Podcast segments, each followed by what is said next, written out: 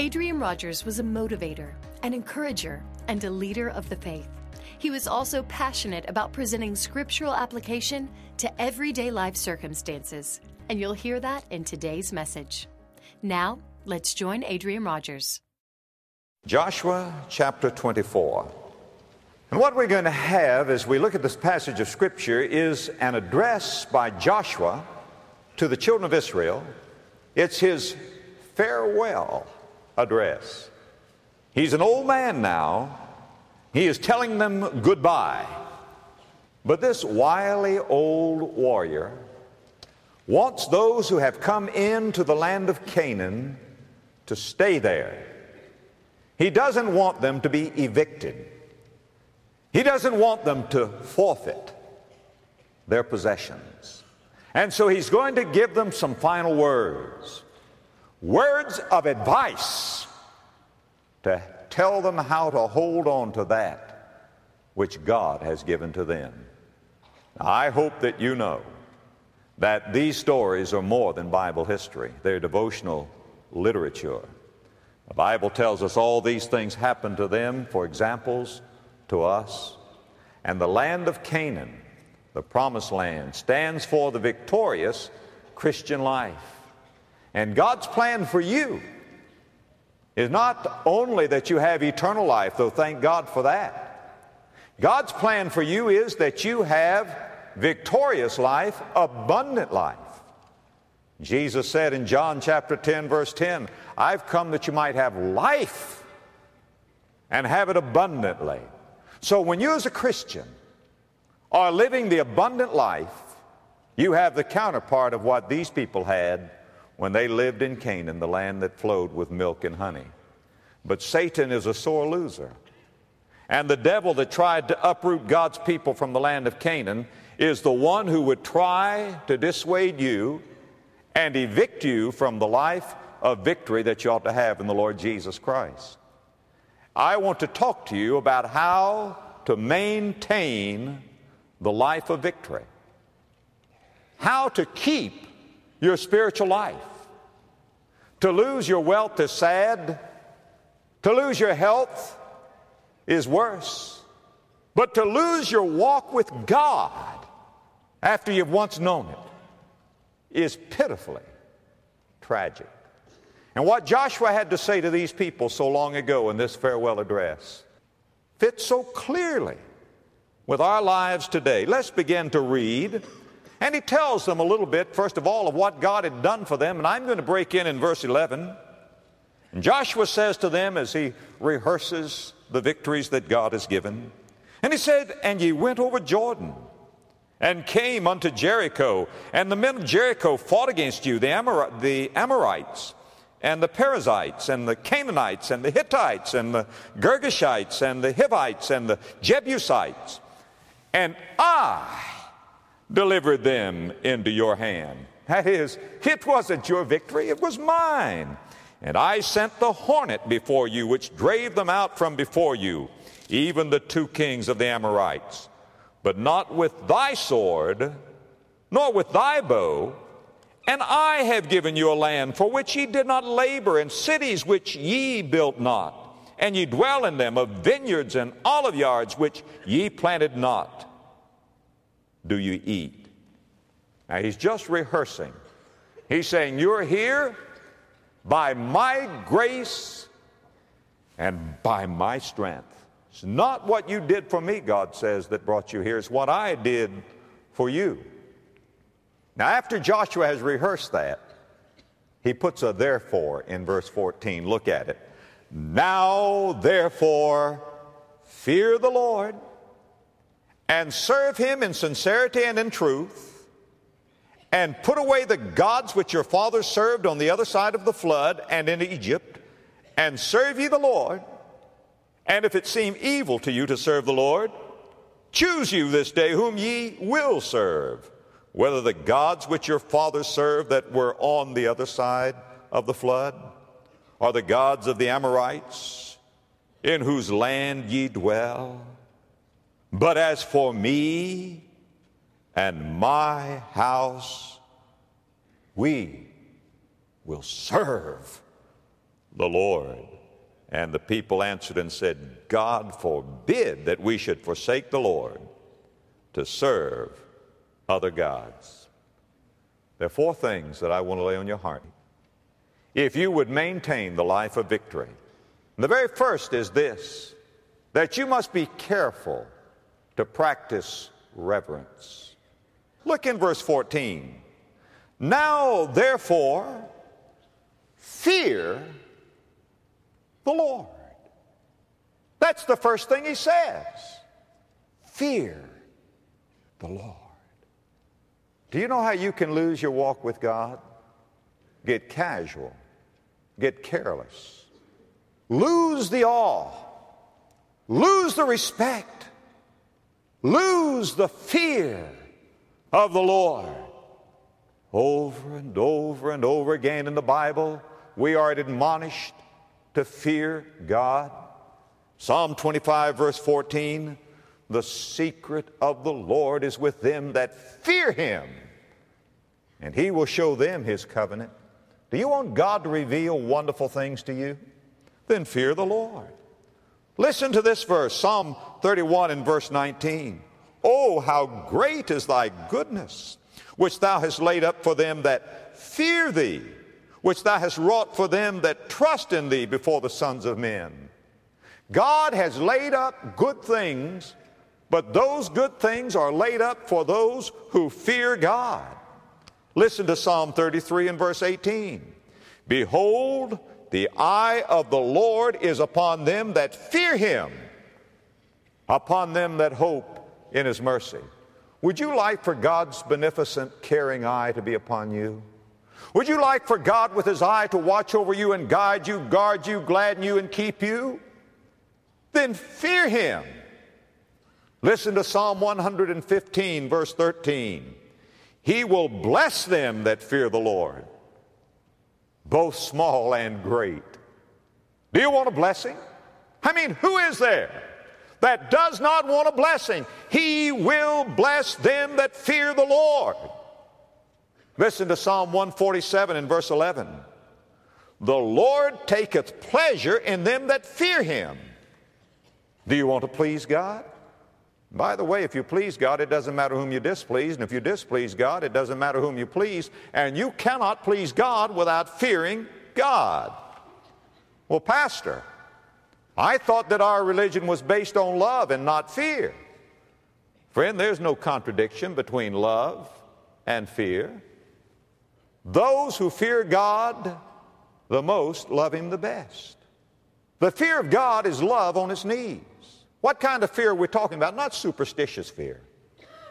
Somebody gave me a book the other day that shows the great churches and cathedrals of the world. It's a beautiful book, photographs. And on some of those cathedrals are hideous creatures posted around the outside of those cathedrals. They're called gargoyles and they depict demons. Demons on the faces of these buildings. You say, why would people building a cathedral put demon figures on the face of the building? Well, they thought if they would put bad demons on the front, maybe it'd scare worse demons away. That's superstitious fear. I look at those things and I think they're there to keep the demons on the inside. That's superstition. We're not talking about that kind of fear, and we're not talking about slavish fear. That doesn't mean when you think of God, you cower or you tremble as if God is a tyrant. Don't ever let the devil get you to thinking negatively about God. God is good. Most people spend their lives running from God because of slavish fear. Not superstitious fear, fear, not slavish fear, but sanctified fear. What is the fear of the Lord? It is reverence. It is awe. I'm amazed at how many times sometimes preachers, ministers, talk carelessly, flippantly about the Almighty. And they're taking God's name in vain as surely as if they were to curse and swear because they do not speak God's name with reverence and with awe. He is holy God. And we are to fear Him. When people are about to lose their blessing and be evicted from the land of Canaan, one of the things that causes that is they get careless about their relationship with God. They lose the right kind of fear. A pilot is not afraid to fly, but he has a great respect for something called the law of gravity. He has a, a fear that is a legitimate fear. What we need, friend, is to fear the Lord. Now, I'm not talking about a negative fear. Do you know the difference between a slave and a son? A slave fears his master's lash, but a son fears his father's displeasure. I don't want to break God's heart. I think the best illustration I can give you of the kind of fear I'm talking about comes from Mark chapter 4. It's when Jesus stilled the waves. Mark chapter 4, verse 37, listen to this. And there arose a great storm of wind, and the waves beat into the ship so that it was full. That is, the water's up to the gunnels. It's about to sink, it's about to swamp, it's about to go under. and he, Jesus, was in the hinder part of the ship asleep on a pillow. Now, you talk about confidence. Either he was mighty confident or mighty tired, asleep on a pillow. And they awake him and say unto him, Master, carest thou not that we perish? How can you sleep? We are sinking. Now listen to him as he rebukes them. And he said unto them, Why are ye so fearful? How is it that you have no faith. And Jesus rebuked that kind of fear. But now listen to the very next verse. And they feared exceedingly and said one to another, What manner of man is this, that even the wind and the sea obey him? He rebuked them for fearing, and in the very next verse, they fear him in a very wonderful and a wonderful way. One kind of fear was condemned because it was faithless, and the other was exonerated and commended because it was reverential awe. Listen, never, never get careless about your Christian life. Never lose the reverence. Have a careful reverence for God. The late great Vance Havner said something about Gypsy Smith. Gypsy Smith was an evangelist. He was a gypsy who was saved. He died at the age of 87. He began to preach as a lad of 17. He was original. He was colorful. He said, I was born in a field, don't put me in a flower pot. A great man of God. And Dr. Havner said he would have, he was no theologian, he was like another evangelist, Sam Jones. Sam Jones said he liked uh, flowers but not botany, and he liked religion but not theology. and uh, then Dr. Havner said he was also in a class with Billy Sunday.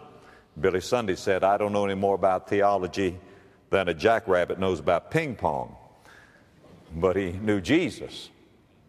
They told Gypsy Smith, who would also preach and sing, he said, uh, Gypsy, you need to sing from your diaphragm. He said, I don't want to sing from my diaphragm, I want to sing from my heart.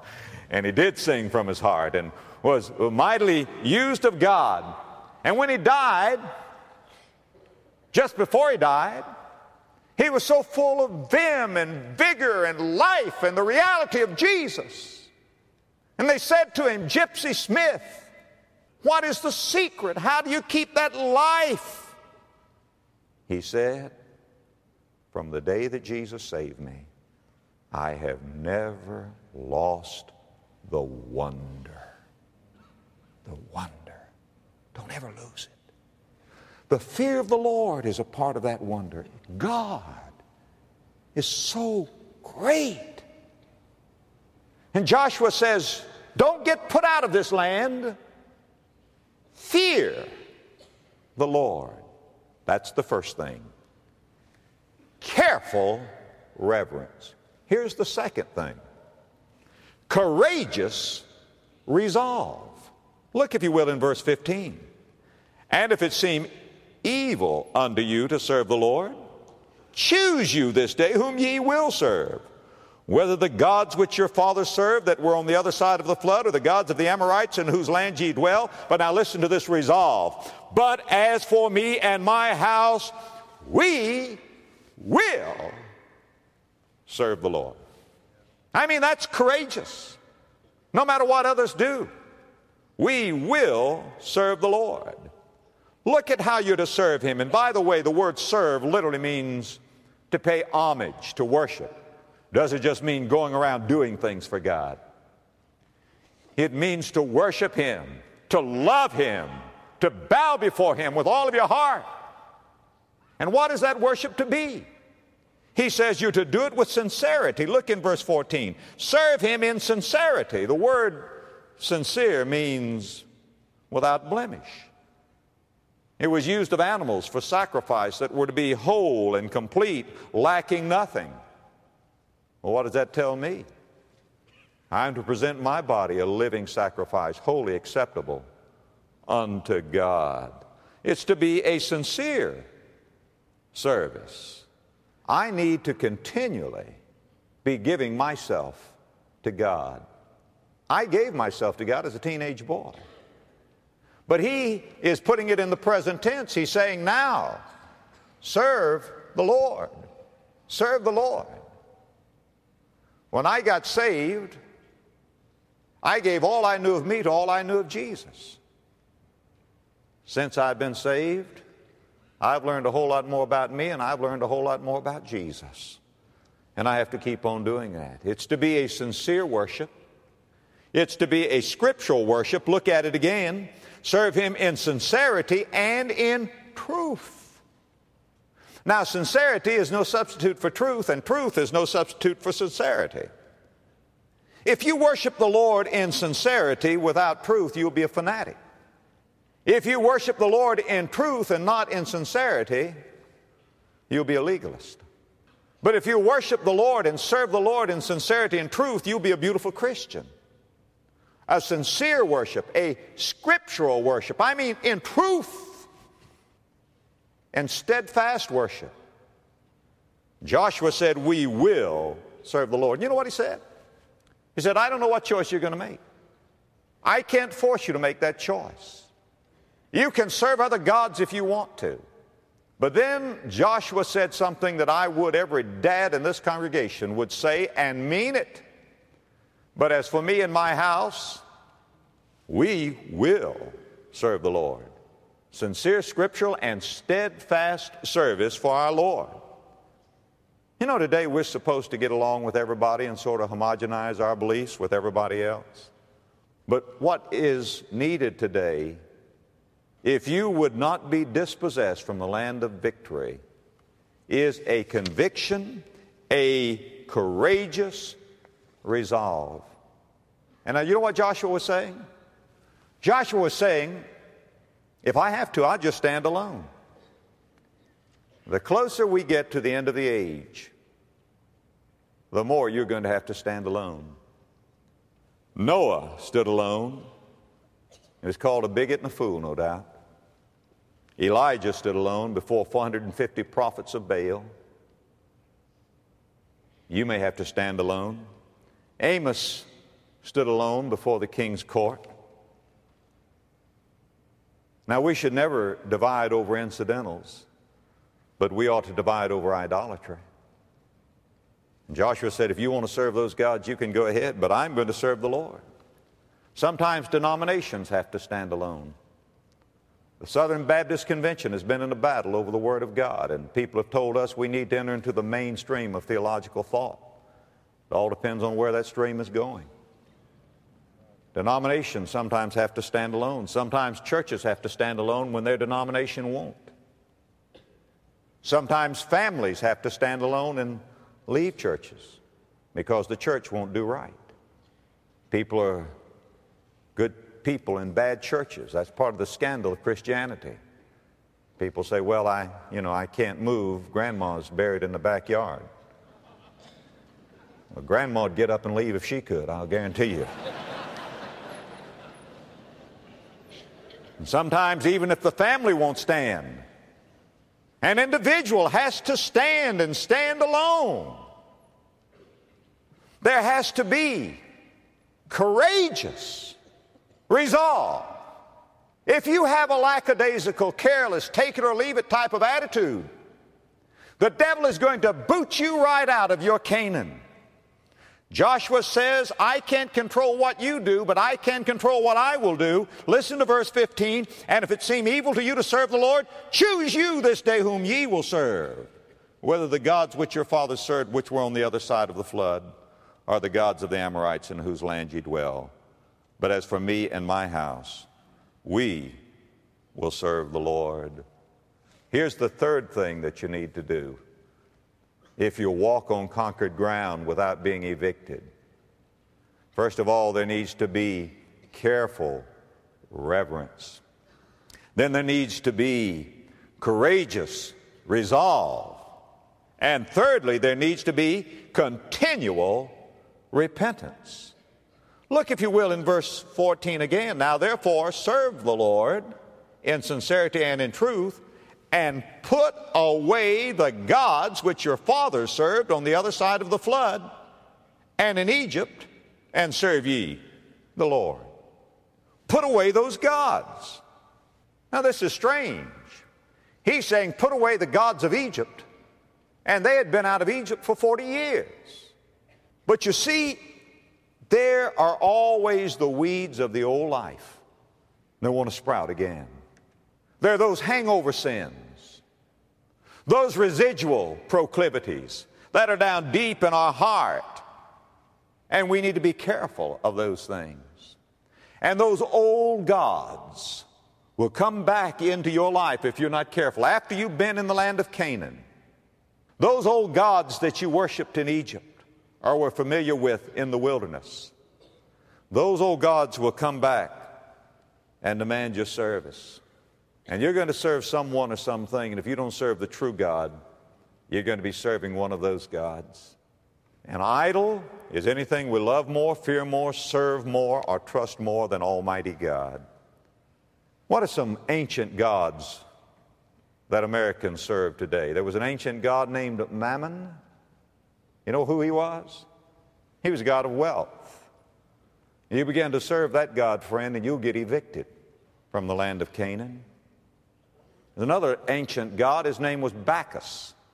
You know who he was? He was the god of pleasure. A lot of American Christians want to serve that God today. He was the God of drunkenness and drugs and debauchery and pleasure. There was another ancient god and goddess, Aphrodite, or Venus, the goddess of sexual lust and promiscuity. You serve that goddess, you be evicted. Another ancient god was the god Mars. These were not all gods of Egypt, but they're ancient gods that Americans today have to deal with. Mars was the god of war, the god of hatred, the god of bloodlust, the god of revenge. Another ancient god was Sophia, the goddess of wisdom, substituting, Thus saith the mind of man for Thus saith the word of God. I was reading a book here last week by Steve Farrar. And he talked about the god Baal that the Jews worship. He said that Baal had four characteristics Baal worship.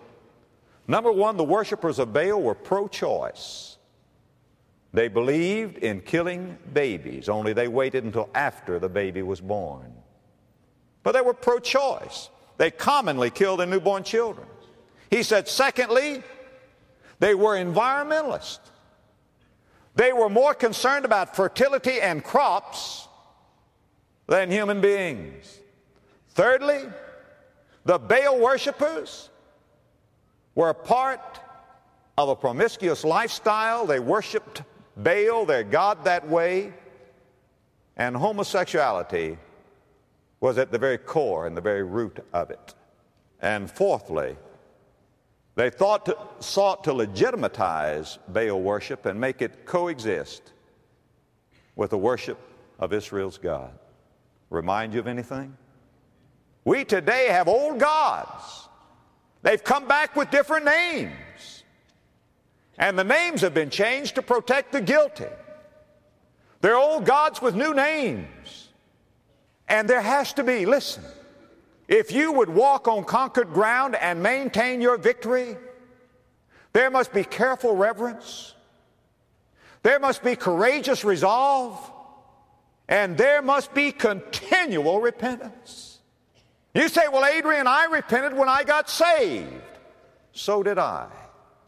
But I've done far more repenting after I've gotten saved than I ever did when I got saved. And so will you.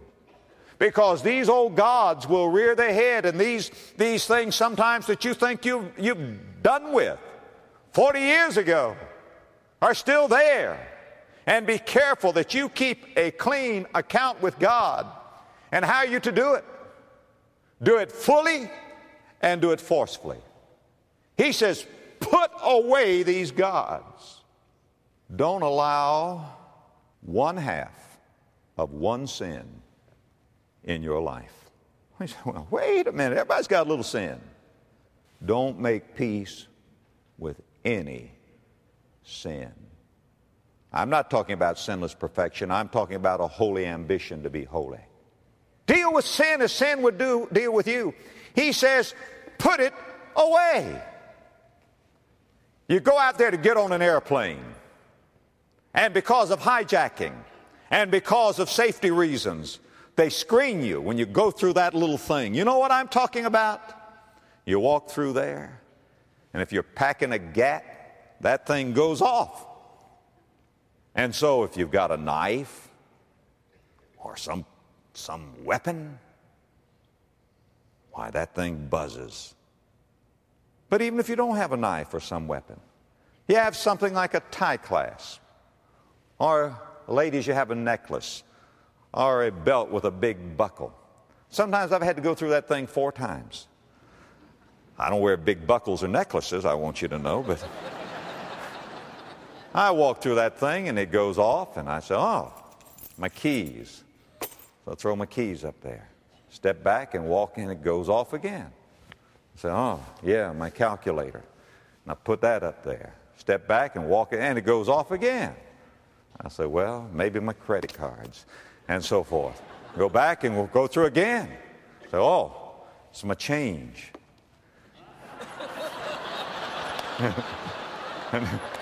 I go through again, and finally I get through. Have you ever done that?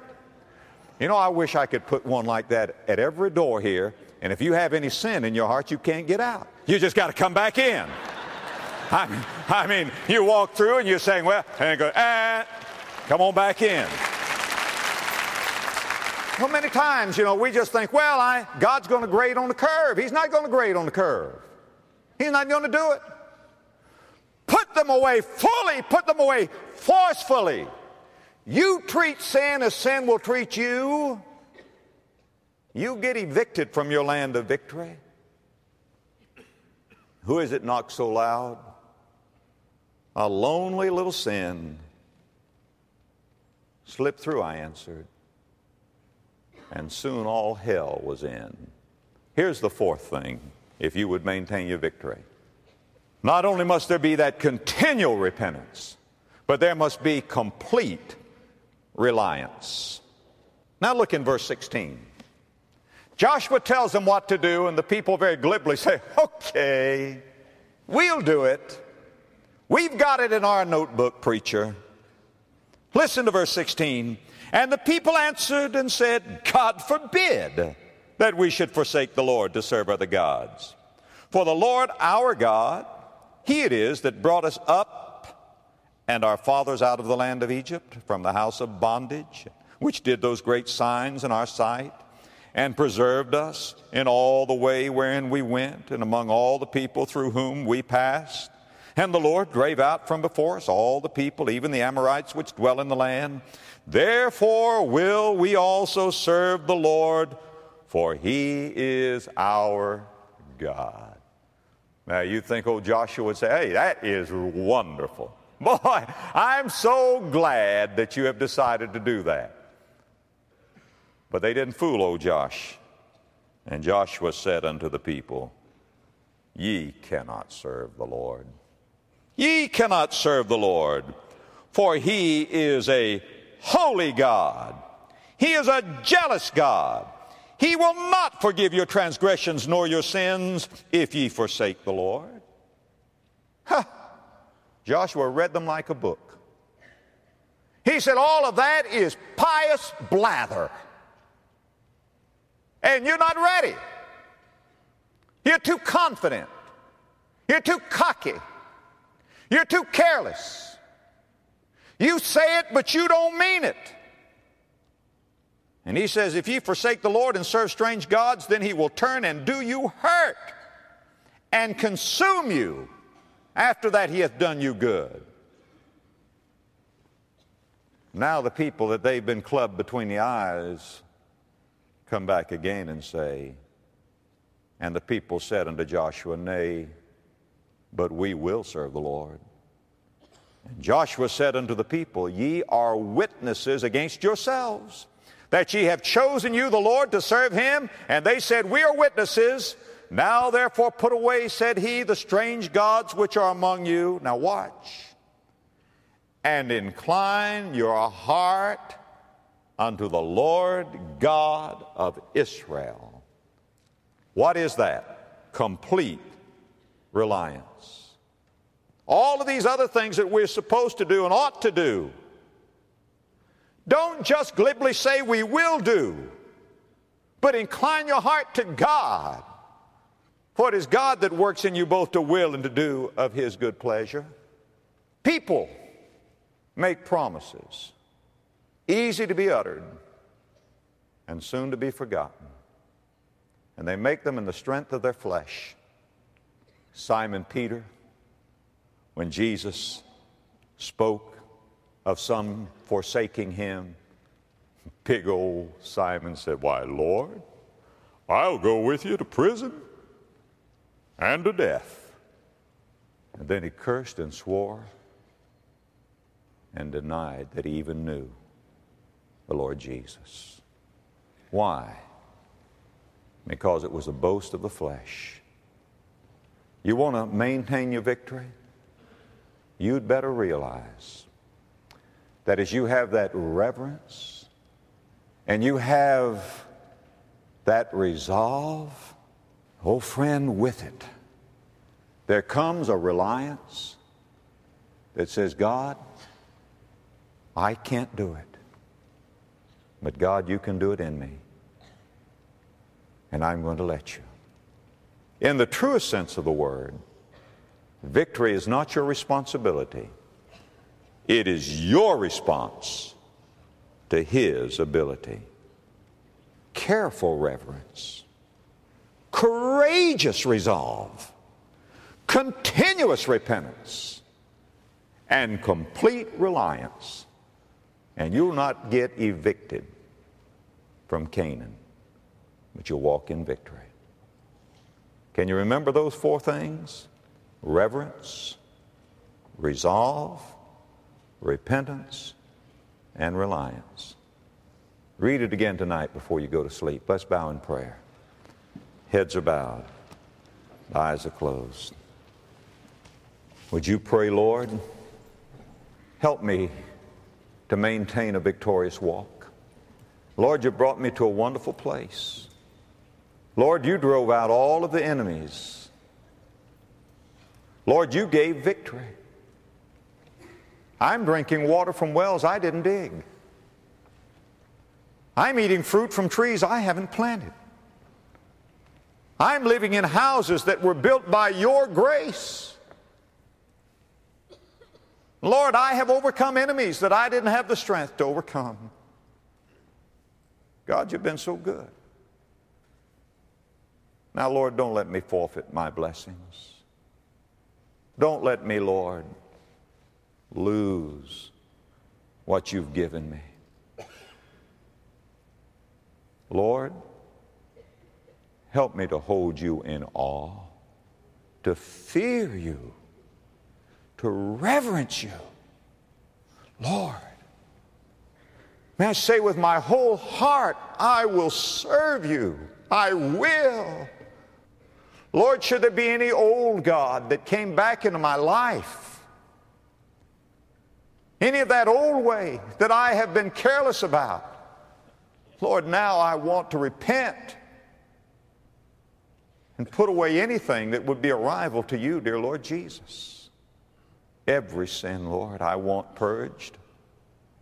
And now, Lord, I can't do it without you. I just incline my heart to you. Give me the strength to do it. If you would like to learn more about how you can know Jesus or deepen your relationship with Him, simply click the Discover Jesus link on our website, lwf.org. For a copy of this message or additional resources, visit our online store at lwf.org or call 1 800 274 5683. Thank you.